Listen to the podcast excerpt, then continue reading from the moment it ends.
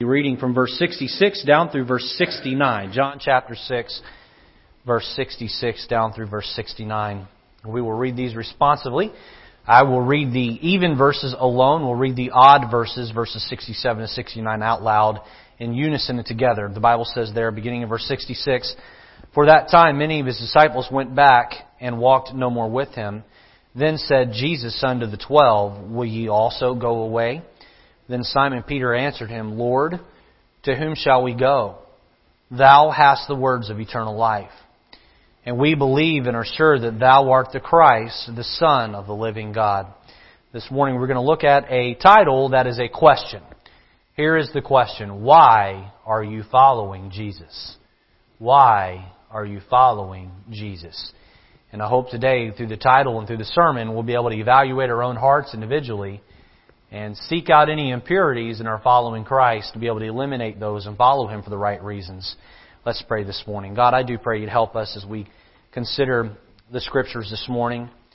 Lord, as we weigh them up against our life. Lord, I pray that uh, strong doctrine would be taught. Lord, that uh, conviction will be brought about through an understanding of your Word. And God, that not only conviction, but change Lord, conviction without change is a very scary thing because it means we're willing to be convicted without actually doing anything with it. And so, Lord, where you put your finger on areas where we need change, may we be pliable and malleable in your hands. May we be like that potter on the wheel, uh, that rather the clay on the wheel and you, you're the potter. Help us, Lord, to be comfortable with uh, change and be comfortable with being more like you. I pray, God, today you'd help us to see our errors in our following you and reveal those to us and help us to do it out of a pure heart. In Jesus' name, amen. You can be seated.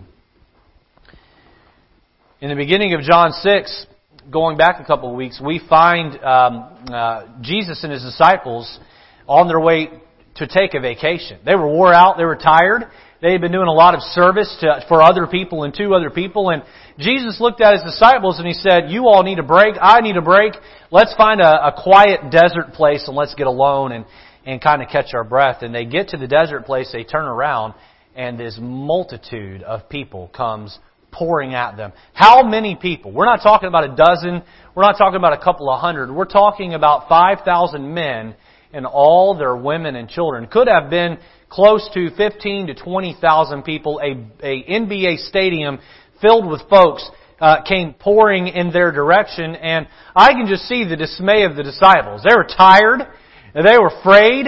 They were exhausted, and uh, they were mentally ready for a vacation, and now they had to put that on hold as the compassionate Christ welcomed the crowd and began to teach them and to love on them, to heal their sick, and to uh, and, and to minister to them. After some time, he looked at his disciples and he said, The crowd's hungry, we need to feed them.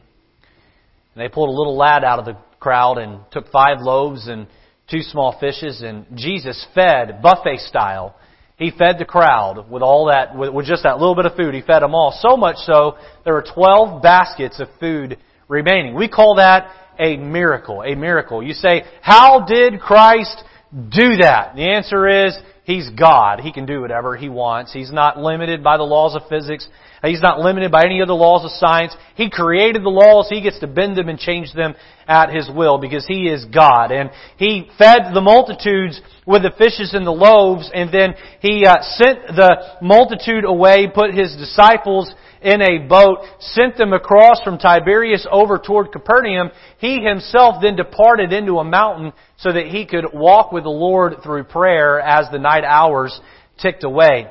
You know the story, how it unfolds. It was what we looked at last week. The disciples get out in the Sea of Galilee and the sea becomes tumultuous. The waves become unbearable. The, the boat is rocking in the water. The fishermen on board who knew the sea oh so very well became frightened and afraid for their own life. And in the middle of the night, the Bible tells us in Mark, in the fourth watch of the night, between 3 and 6 a.m., Christ came walking on the water. The Bible says he would have passed by, but they called out to him. That was last week's sermon. We talked about uh, how to handle the Savior when he comes walking by through our storms, and that Jesus entered the boat and the uh, the storm immediately ceased. And John tells us that as soon as he got in the boat, they were immediately at the other side. You say, how did that work? Maybe the storm cleared up and there was the shore. Maybe they were right that close all along.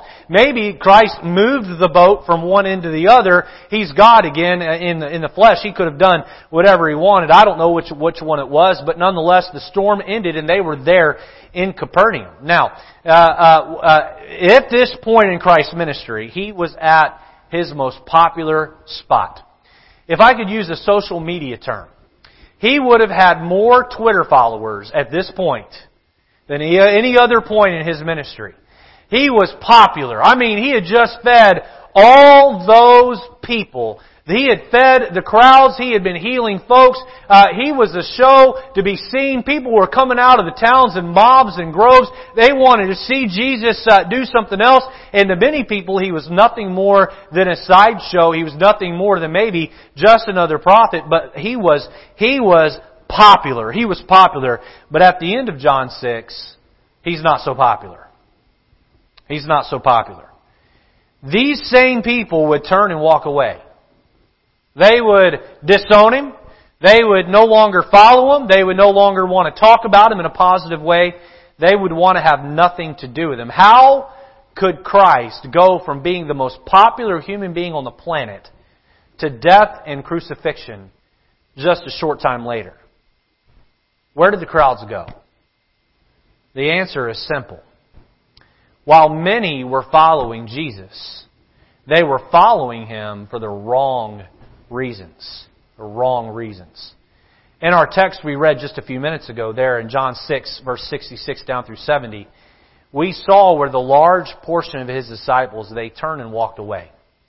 They turned and they walked away. Why did they leave him?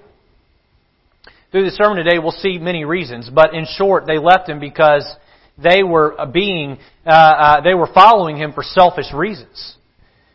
Let me say this morning that many people want part of church, and I use the term church loosely there. They, they want to be labeled as a disciple of Christ, but they are really not willing to take up their cross, do the hard thing, and follow Christ through thick and thin. Why is it that some follow Christ? Well, some follow because of status. Status many years ago, it was the in thing to go to church. I, I uh, uh, occasionally trying to watch some wholesome TV. A lot of it out there isn't really wholesome. I'll turn on the Andy Griffith Show. I love the Andy Griffith Show, and and uh, most of it uh, is is innocent. Uh, probably 99% of it's innocent and clean. But um, in there, you hear references of going to church regularly.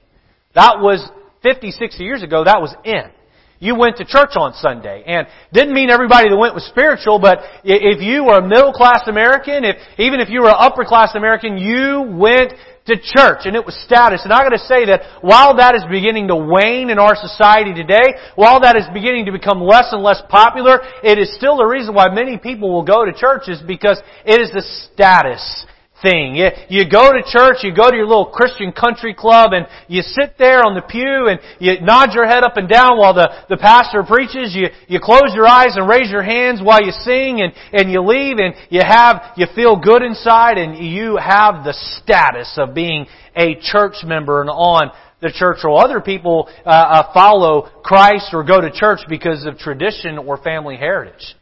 Well, why do you go to church? I don't know. I guess I just go because, well, my mom and dad went. I can't tell you how many people out, out uh, uh, inviting folks to church I run into, and you say to them, you say, "Well, where do you go to church?" Well, and they give you the name of their church. Well, well, well, how did you start going there? Well, I was taken there as a child. They're not going to that church because they love Jesus. They're going to that church because it's tradition. It's their family heritage. And I gotta say, that's the wrong reason to follow Jesus. Some follow because of the possibility of financial prosperity the possibility of financial prosperity. Let me just say this morning, be very careful about watching preachers on TV. Be very, very careful about that. A lot of those folks out there, they want to get in your pocket. They want your money. They promise you that if you will send money to their ministry, that God will prosper you. Let me tell you who's getting prospered. They are, not you. You know, they, they ride around in, in, uh, in Maseratis and Bentleys and they live in, some of them live in two and three million dollar homes and they wear several thousand dollar suits and they, they've got all the fixings and trimmings of life and, and they're living off the back of suckers. Suckers. Uh, listen, if you're here today because you think somehow you've given yourself to the Lord by giving up a morning to come to church that God's going to drop several hundred dollar bills in your bank account, my friend, you have a wrong interpretation of the Scriptures. We love Him. Why? Because He first loved us. We don't love Him so that He'll love us. You understand the difference? Now, God will pour down blessings on you. But those don't always come in the form of dollar bills. Sometimes those come in the form of a trial that God's using to grow you. Sometimes that comes to the, uh, sometimes that comes through a, a, smile that someone puts on your face or, or, or just uh, a God blessing your life in many other ways. But do not follow Jesus because of some sort of misbelief that He's going to financially bless you. Some follow because they feel an obligation to do so. Well, I guess I have to follow the Lord because if I don't, He's this big mean ogre in heaven with a stick, and if I'm not, if I miss church and I don't put my tithe in the offering plate and, and I don't pass out tracts where I go and, and I don't read my Bible and pray, He's gonna whack me over the head. Look, if you're, if you're serving the Lord out of obligation, again, you're following the Lord for the wrong reasons. Some attend church, here's a big one, and I have had this down on my notes here, I shared this this morning in the 8.30 service, some attend church because it makes them feel warm and fuzzy inside warm and fuzzy inside. I want to go to a church where my ears get scratched like a dog and I just feel great because that preacher builds me up and he encourages me. He looks at me every week and he says, You can make it one more week. Coming to church, there are times where the pastor needs to preach encouraging sermons to the downtrodden. And I preach those here. But sometimes the preacher needs to step on your toes a little bit with truth. I read a quote this week.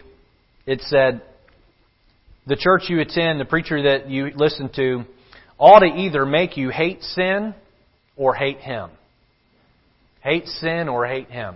You ought to hate your sin, or you ought to hate the guy that's preaching against your sin. And I'm not saying this to brag. I try to use a, the, the proper disposition in preaching against sin, and I try not to be mean and nasty and ugly about it. But there are people in this area that don't like me very much because of some of the stances I take, because I stand where the Bible stands. And I got to say that if you don't like me because of truth, then I got to turn you over to the Lord and let Him deal with you. I'm not here to necessarily make you feel warm and fuzzy inside.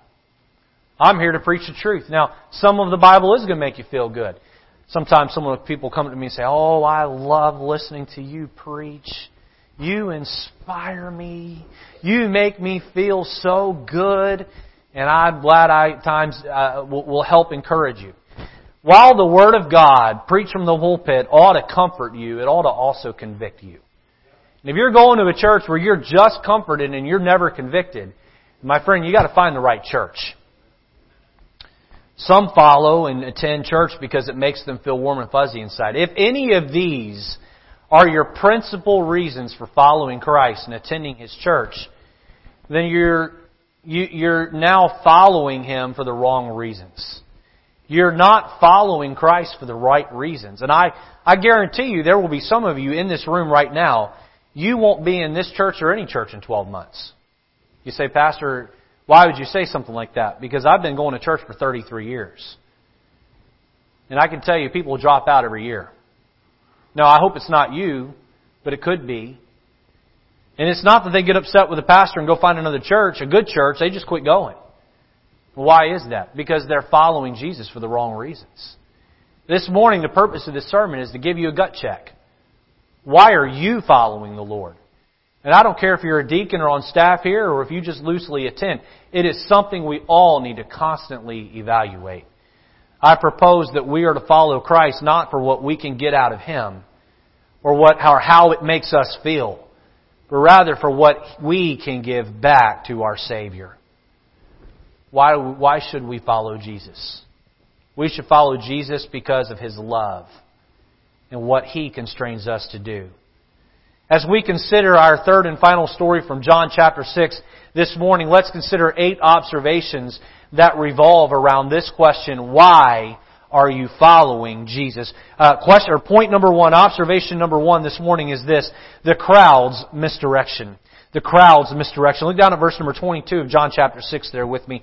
The Bible says, the day following when the people which stood uh, on the other side of the sea saw that there was none other boat there save that one wherein his disciples uh, were entered and that Jesus was not uh, with uh, his disciples into the boat, uh, but that his disciples were gone away alone. Howbeit there came other boats from Tiberias, nigh unto the place where they did eat bread. After that the Lord had given thanks. Uh, when the people therefore saw that Jesus was not there, neither his disciples, they also took shipping and came to Capernaum seeking for Jesus. And when they found him on the other side of the sea, they said unto him, Rabbi, when camest thou hither? Now before we get into the, the meat of the point here, notice the title they used for Jesus. They called him rabbi. The word rabbi means teacher. They had not accepted him as being the Christ, the Messiah. To them, he was still just a teacher. He was maybe one of the prophets and still for them, a prophet on trial. We'll see more about that in a minute. The backstory here is that uh, Jesus fed the crowds, slipped away when they weren't looking, put his disciples in a boat, sent them across from Tiberias over toward Capernaum. He escaped up into the mountains so that he could pray. The crowd, they didn't go home. They hung around Tiberias and they waited for Jesus to come back down out of the mountain. They were going to be hungry in the morning and they were wanting him to feed them. And so morning came and there was no Jesus coming out of the mountain. And I would venture to guess they put together a search party. Maybe they got a couple of arms length apart and, and spread themselves out and over the mountain they walked looking for Jesus. And they went through and looked for him, and it just didn't make any sense. There was only one boat. The disciples had been pointed them and sent away. All the other boats there in Tiberias were accounted for. It, it was a nasty storm out the previous night. Surely he didn't he didn't walk around the sea. Where did he go? They, they couldn't find him. So what did they do? They hopped into boats and they rowed from Tiberias over to Capernaum to look for Jesus. And when they find him, they say to him, How did you get here? How did you do that? How did you go from the mountain over here? We were watching. How did that happen? And Jesus um, didn't step up and say, "Well, let me tell you, in the middle of the night, I walked on the water." He didn't say that to him. Uh, uh, number two, we see the crowd's motives. The crowd's motives. Jesus was asked how he got there, and he pretty much ignored their question, and he went right at their heart's condition. Look down with me at verse 26 of John. John 6 verse 26, the Bible says, Jesus answered them and said, Verily, verily, I say unto you, ye seek me, not because ye saw the miracles, but because ye did eat of the loaves and were filled. Labor not for the meat which perisheth, but for the meat which endureth unto everlasting life, which the Son of Man shall give unto you, for him hath God the Father sealed. Christ had performed a miracle that was extra special. Maybe, uh, maybe one of the greatest miracles he performed when he walked on earth as far as just being spectacular. 5,000 plus people fed with five barley loaves and two small fishes. Wow, they must have thought. If we can hang around this guy, then he'll feed us for the rest of our lives. Rest of our lives. Here we get into the motives. Why were they seeking Jesus? Was it because they were impressed and thought he was God? No. No. Letter A, we see they desired to please the flesh. They desired to please the flesh. Look down at verse 34 of John 6. The Bible says, Then said they unto him, Lord, evermore give us this bread. Lord, evermore give us this bread. They wanted to be fed. They wanted someone who would feed them constantly and who would uh, help them to have their belly filled. And you may remember just two chapters back in John chapter 4, Christ met the woman at the well and there he uh, used a similar uh, metaphor with her, a similar example with her where he said that he was the living water. Now, Christ wasn't actually living water, but he was using it to say, listen, if you'll drink of what I have to offer, it will quench your eternal thirst. It will give you eternal hope. It will provide for you salvation. Here he's trying to do the same thing with the crowd. He is calling himself the living bread. He's saying that they can partake of the eternal bread by believing on Him. Now, let me help you understand. Christ is talking in metaphoric terms about the eternal. But the crowd cannot get their minds off the meal of the five loaves and two fishes. They cannot take their minds off the earthly. The crowd is thinking earthly. Christ is talking eternal. Many people follow Jesus for what it does to their flesh. They, they pick a church based on what it does to their flesh. Many times I'll go out, follow up on someone who's visited our church. This has happened multiple times, many, many, many times, both this church and other churches I've worked at. You sit in their living room and you talk to them, and their questions are all, many times, their questions are all based around, what can your church do to make me feel good? What can your church do to make me feel good? The truth is, some of you are sitting here today because this church makes you feel good. And I gotta say that you are just as guilty of following Christ for the wrong motive as this crowd was. We're not to pick church. We're not to follow the Lord based on feelings. We're to follow the Lord uh, based on our love for Him. And we're, we're to follow the Lord based on uh, what is right for our soul and our spirit, not what's good for our flesh. When I was a teenager, I um, uh, lived in the state of Alabama. Uh, when I was a 14 year old, I didn't say Alabama. I said Alabama. I, I had a very thick Southern accent when I was uh, 14, 15 years old. And uh, we lived in the church parsonage. My dad worked there at the church, and I came walking across the uh, uh, the uh, field there between the church and the school, and I opened up the mailbox. I took out the mail and walked inside. I tossed it down on the kitchen table as I was accustomed to do, and and I noticed on the top of the pile was a very colorful brochure. And the brochure was from a seeker-sensitive church. How many of you are familiar with a seeker-sensitive church member uh, movement? Any, any of you here familiar with that? The idea of the seeker-sensitive church movement is we will have church on your terms. We're going to make church palatable and enjoyable in a way that you like. And I noticed on the front of this brochure it said a new church is beginning in your area and we want you to do church your way. And so I opened up the brochure and on the inside of there was a tear out survey that you could fill out, you could seal, and you could send back with postage that had already been covered. And on that survey it said, what are the things that you would like to have at church? Here were some of the boxes, as my memory serves, uh, that that uh, that could be checked off. They included music concerts, low pressure giving, sermons that comfort the heart, a community feeling, shortened services, no altar calls. And I remember thinking, what is this? What is this? This is this is a startup church that is trying to be built on the people's flesh. My friend, that was exactly the problem here. These people wanted to follow Jesus for what he could do for their flesh.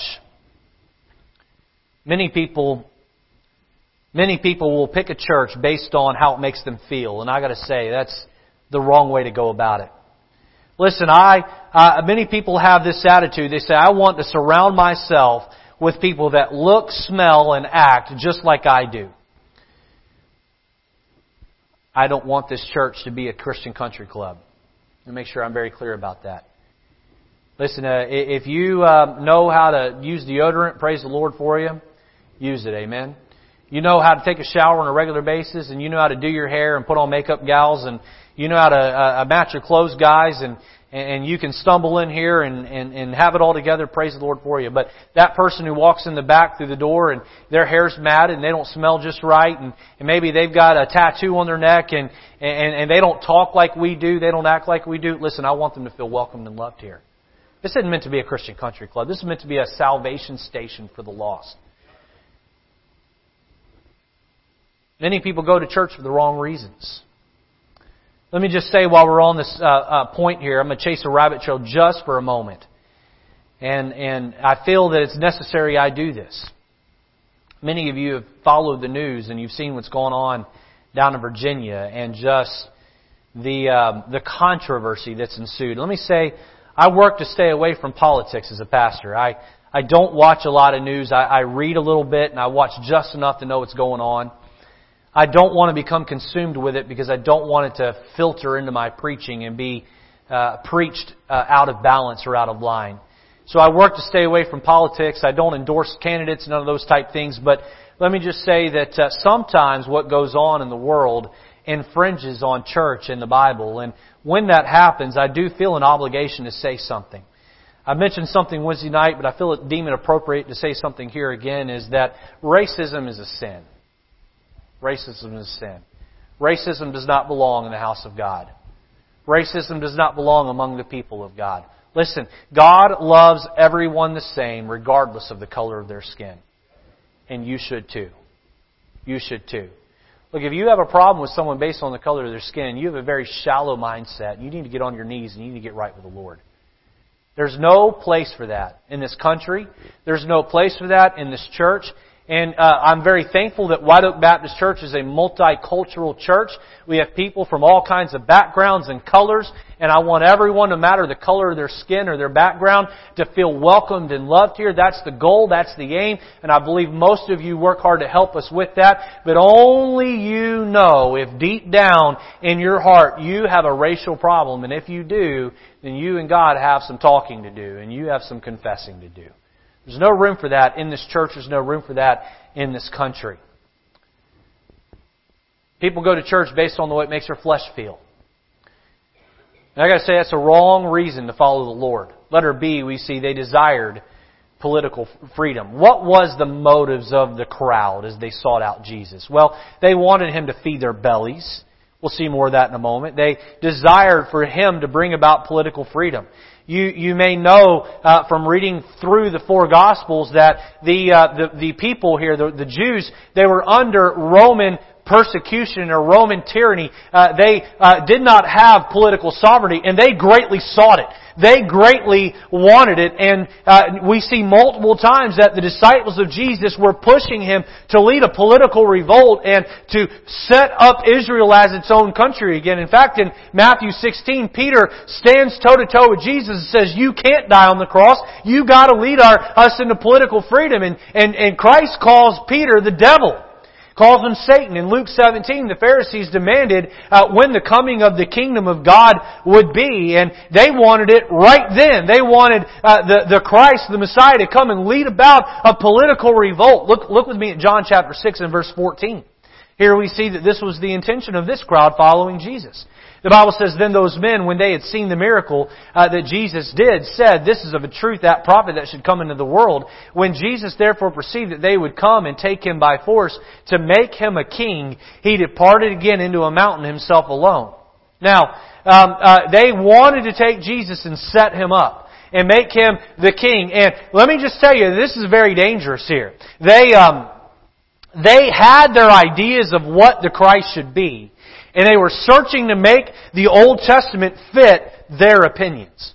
Can I tell you there's a lot of Christians that way? They have their own ideologies and opinions, and they try to get the Bible to fit around what they believe. No, no, no. We ought to come to the Bible with a blank uh, slate and say, the Bible is truth, and I'm going to allow my opinions to be based around Scripture, not make the Scriptures be based around my opinions. And they knew in their hearts that the Messiah, the coming Christ, had to lead a political revolt. And so here this man is feeding the multitudes with loaves and fishes. Let's take and force him to be our king. They wanted political freedom. Their motives were impure. Now, as I said earlier, I don't dive into politics in the pulpit, but let me just say, as far as the Christian's role when it comes to politics, here's what it should be. Number one, vote with your moral conscience in mind. Vote with your moral conscience in mind. When you're looking at two candidates that are running for office, whether it's local or national, look where they stand on moral issues first and vote according to what uh, uh, pleases the Word of God from a moral conscience. There will come a day and time where we're not given an option that will please our moral conscience. When we get to that bridge as a church and as a people, biblically we'll work to cross it. Number two, read the back of the book. Christ wins the political scene. One day Christ is going to set up rule and reign in Jerusalem and he's going to have a theocratic, uh, a theocratic government. He is going to call the shots from Jerusalem. I got to tell you this, I'm not real worried about it. Uh, there's people who are just obsessed with what's going on in the world and what's going to happen in our country and what's going. It's all going to play out the way God wants it to. You know what I'm going to do? I'm going to be consumed to being a good Christian and being kind to my neighbors and loving the Lord with all my heart. And I'm going to leave all the rest of that up to the Lord. Number one, uh, we see the crowd's misdirection. Number two, we see the crowd's motives. Number three, we see the crowd's method. The crowd's method. Now here's where we really get into the heart of the sermon. Look down with me at verse number 28 of John 6. The Bible says, Then they said unto him, What shall we do that we might work the works of God? Now, as I prepared for this sermon, and I read that verse, I thought to myself, they're actually asking a pretty thought-provoking question here. The crowd is asking Christ a question of great significance. Now, please see here that there's a little bit of a verbal spar going on between Jesus and the crowd. There's a little bit of a cat and mouse game even being played here. The crowds are irritated with Jesus because he disappeared on them. They track him down and in a spirit of frustration they say, Rabbi, how did you elude us? Christ is frustrated with them because he knows their hearts. So you got a frustrated crowd and you have a frustrated Jesus. And the crowd says, How did you elude us? And Christ doesn't answer their questions. Instead, he looks at them and says, You only are seeking me because you're, you have the wrong reasons in mind. Your motives are impure. The crowd kind of takes the chastisement, stops for a minute, gathers together, figures out what they want to ask the Lord, ask, ask Jesus, this rabbi as they see him. And here's the question they ask. Tell us, what should we do that we can do the works of God?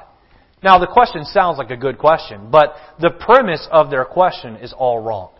The premise of their question is all wrong. Before I get further into that, let me say quickly, deep in the heart of every human being, there is a desire to try to erase the guilt that sin brings about and to try to do it on our own. In fact, if I go out uh, attempting to share my faith with others, and as I did yesterday for a while, and I, I shared earlier how I got to lead Israel to a profession of faith, and he bowed his head and trusted Christ as a Savior. You know, when I asked Israel uh, what it took for a person to get to heaven, you know, he gave me the most common answer people give. You know what he said? Well, you got to try to be a good person, and you, you got to try to earn. You got to try to do more good than you do bad, and, and God will maybe one day let me in. You know, if I ask ten people the question about how to get to heaven, nine of them answer like that. There is a desire in our heart to try to erase our sin through good works. But that's not the key. You might remember Naaman, right? Naaman in the Bible, he had leprosy, just like he was covered with the disease of leprosy. We're all covered with the disease of sin. We can't get away from it. Naaman went and found the prophet. He went and found uh, Elisha there, and Elisha said to him, uh, sent his servant out to say to him, wash in the Jordan River seven times and be clean. And that just infuriated Naaman. I, I can go back to my country and I can do it my way. Remember, the servants of Naaman came to him and said, if he had asked you to do, to do, to do something difficult, would have you not done it? Well, of course I would. Listen, how simple is it just to wash and be clean? You might as well give it a shot. Naaman goes down to the Jordan River, dips in seven times, comes up, he's clean. What's the principle there? Wash and be clean. They wanted to know, uh, uh, the crowd wanted to know, what should we do so that we can earn, uh, we, so we can do the works of God? What shall we do that we might work the works of God? And that is a false premise in the question. There's nothing you can do to work the works of God. Many religions have tried to answer that question. Islam says fast. Uh, they set apart the month of Ramadan for that purpose. Catholicism says, do penance, earn indulgences, say masses. What shall we do that we might work the works of God? Torture your body, perform prodigies of physical endurance, says the Hindus. Keep the law according to the traditions of the elders, said the, uh, the rabbis. Uh, uh, the crowd's method for pleasing God was simple. It was do works. Do works. And they came to Christ with this premise of what works must we do to do the works of God. And their whole mentality uh, was based around this concept and what they wanted Christ to do. They said they wanted Christ to articulate the particulars of how they could please God with their work-based salvation. Will you please tell us a specific set of things that we are to do so that we can work the works of God? And again, here's that verbal sparring. They come to Christ and their method is works. And their method was wrong. Their method is wrong. There are two types of religions in the entire world. There's the religion of doing that says, I must do to get to the afterlife. Whatever that particular religion calls the afterlife and whatever the particulars of the doing, if you do enough of whatever it is, then the God uh, in the afterlife will accept you in. And then there is the done the done. Doing says it's on me. Done says it's on Christ. Done says Christ did it on the cross. and by faith I just have to accept it. Most people who are sitting in a church today around the world have a doing mentality. And while their motives and their method is just as sincere as the crowd, my friends, sincere people split hell wide open every day. Because sincerity gets no one to heaven. You may be here today and your method has been do, do, do, do enough to please God. I'm here to tell you, you can't. You say, well then what do I, how do I, how do I get to heaven? Well, Christ answered the question. Number four, we see Christ's mandate. Christ's mandate. What was that? You must believe. You must believe. Look down at verse 29 of John 6. Jesus answered and said unto them, This is the work of God, that ye believe on Him whom He hath sent. This is the work of God, that ye believe on Him whom He hath sent. How do you do the works of God? Christ's answer? You don't. You cannot save yourself. You can't do it. You can't work hard enough for God to let you into heaven. You cannot do God's work. God must do God's work. God must do God's work. How does one get saved? Well, he gives us the answer in verse 29 in a word. It says, that ye, that next word, believe. That ye believe on Him. Faith, faith. I know almost all of you in here pretty well. Not everybody, but most of you in here I know pretty well. Most of you I have a personal relationship with. I've had multiple conversations with you, and, and, and most of you in here I'm confident that you are saved, that you have believed. To those listening uh, via the internet or maybe listening on CD, if you have not put your faith in Christ, quit trying to earn your way to heaven. Bow your head and confess that Jesus Christ is Lord of your life. Bow your head and admit that you're a sinner. Bow your head and admit that Jesus died on the cross for you. He became your sin. Uh, uh, he rose again from the dead. He has the, the power to forgive your sin and to give you that home in heaven. That is the only way you get into heaven. But for those of you in here that are saved and those listening that are saved, how do you do the works of God? You know, there's only one way you can do it. That's through faith. You can't build a Sunday school class, but by faith Christ can build it through you. You can't build a bus route, but by faith Christ can build it through you. Uh, you can't lead anyone to the Lord, but by faith, Christ can present the gospel through you. You can't give money to the Lord in a way that pleases God, but by faith, Christ can do that through you. No matter what it is in the Christian life that service, without faith, it is impossible to please Him.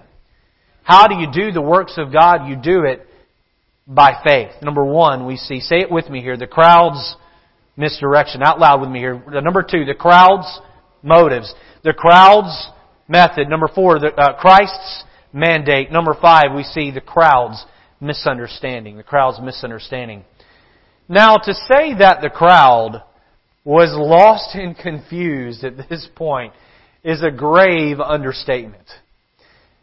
They saw Jesus as nothing more than another one of Israel's prophets.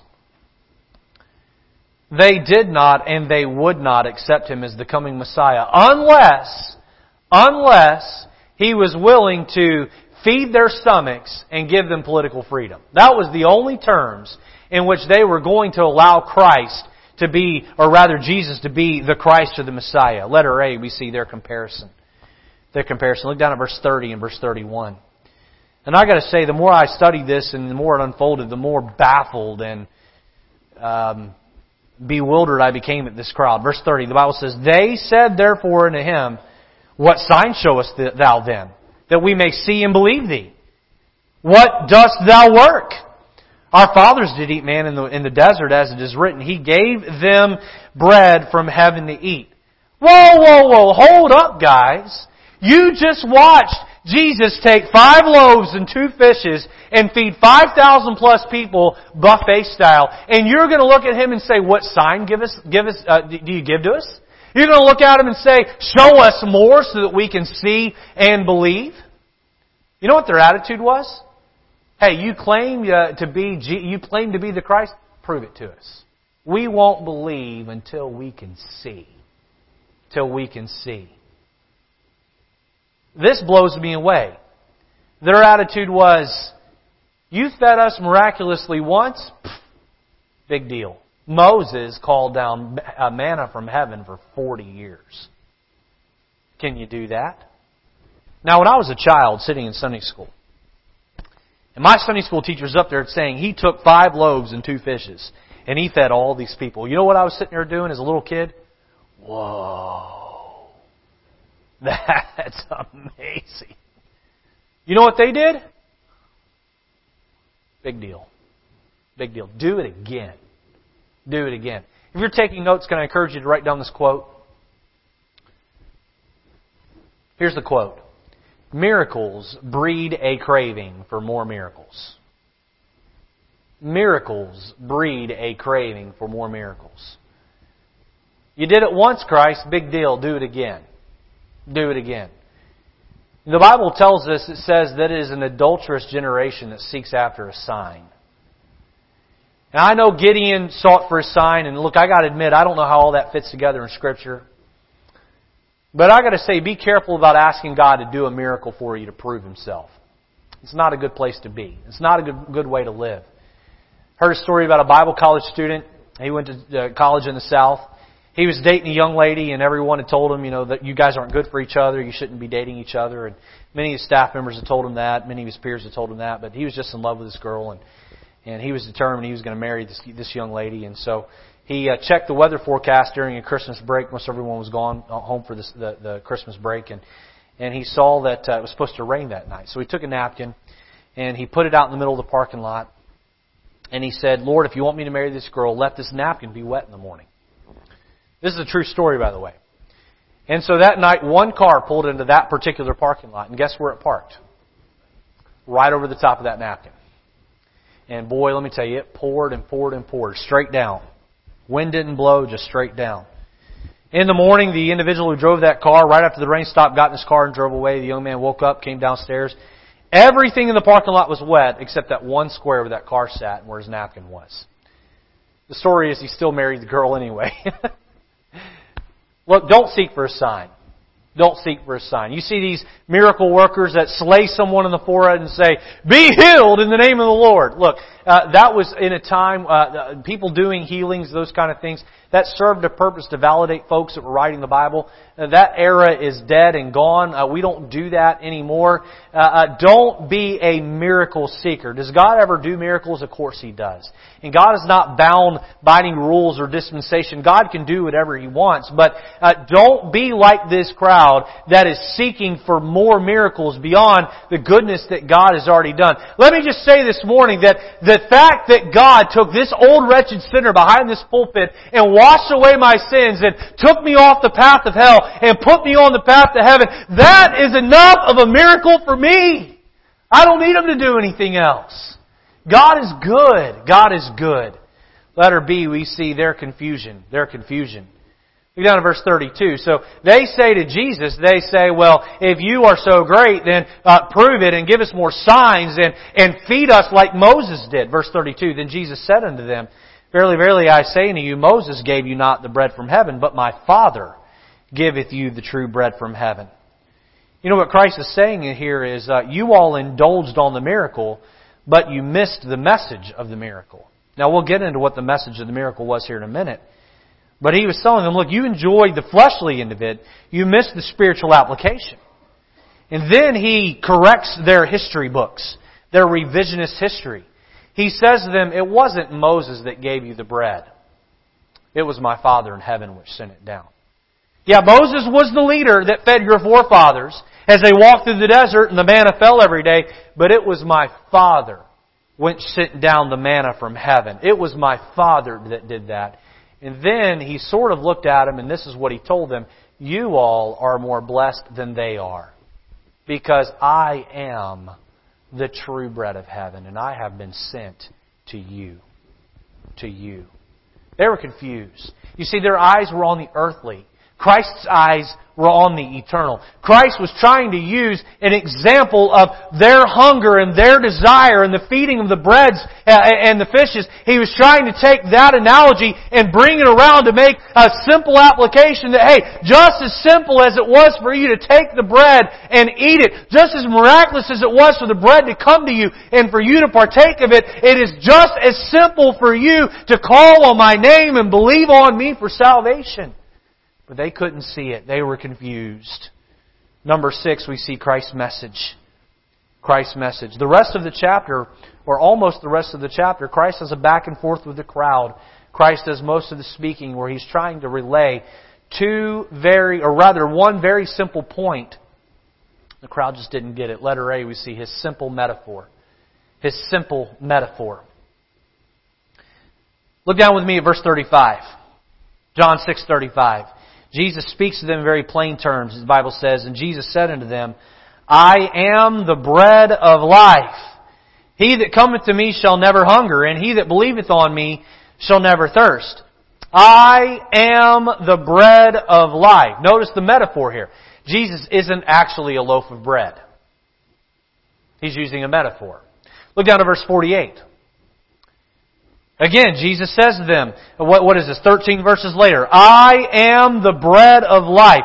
Your fathers did eat manna in the wilderness and are dead. This is the bread which cometh down from heaven, that a man may, there, uh, may eat thereof and not die. Now, the, what is the difference between a metaphor and a simile? Any English majors in here this morning? How many think you know the difference between a metaphor and a simile? Anybody? Miss Rachel, do you know the difference? Maybe? Um, uh, uh, I got to tell you, before this sermon, I didn't know the difference, but I looked it up. Miss Rachel's our proofreader around here. If it's got errors in it, she didn't get to it. If it doesn't have errors in it, she got to it. She's very good at what she does. Um, let me give you the. Uh, let me help you understand here with the difference. A simile. This is a simile. Life is like a box of chocolates. I'm to stop the quote right there. Amen. Can't believe I just quoted Forrest Gump from the pulpit. Unbelievable.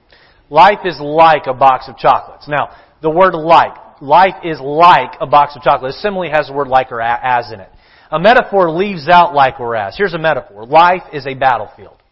Life is a battlefield. Now, is life actually a battlefield?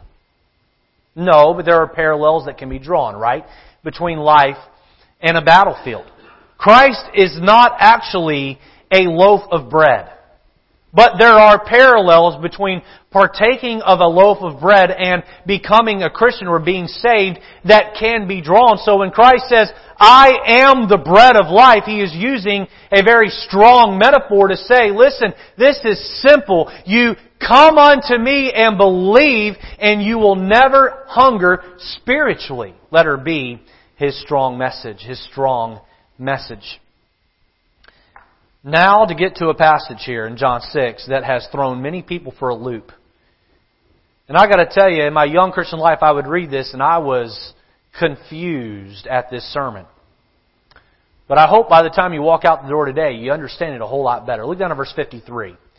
This is going to sound weird at first. Well, we'll get to a strong explanation here in a minute. Verse 53. Then Jesus said, then Jesus said unto them, Verily, verily, I say unto you, except ye eat the flesh of the Son of Man and drink his blood, ye have no life in you. Whoso eateth my flesh and drinketh my blood hath eternal life.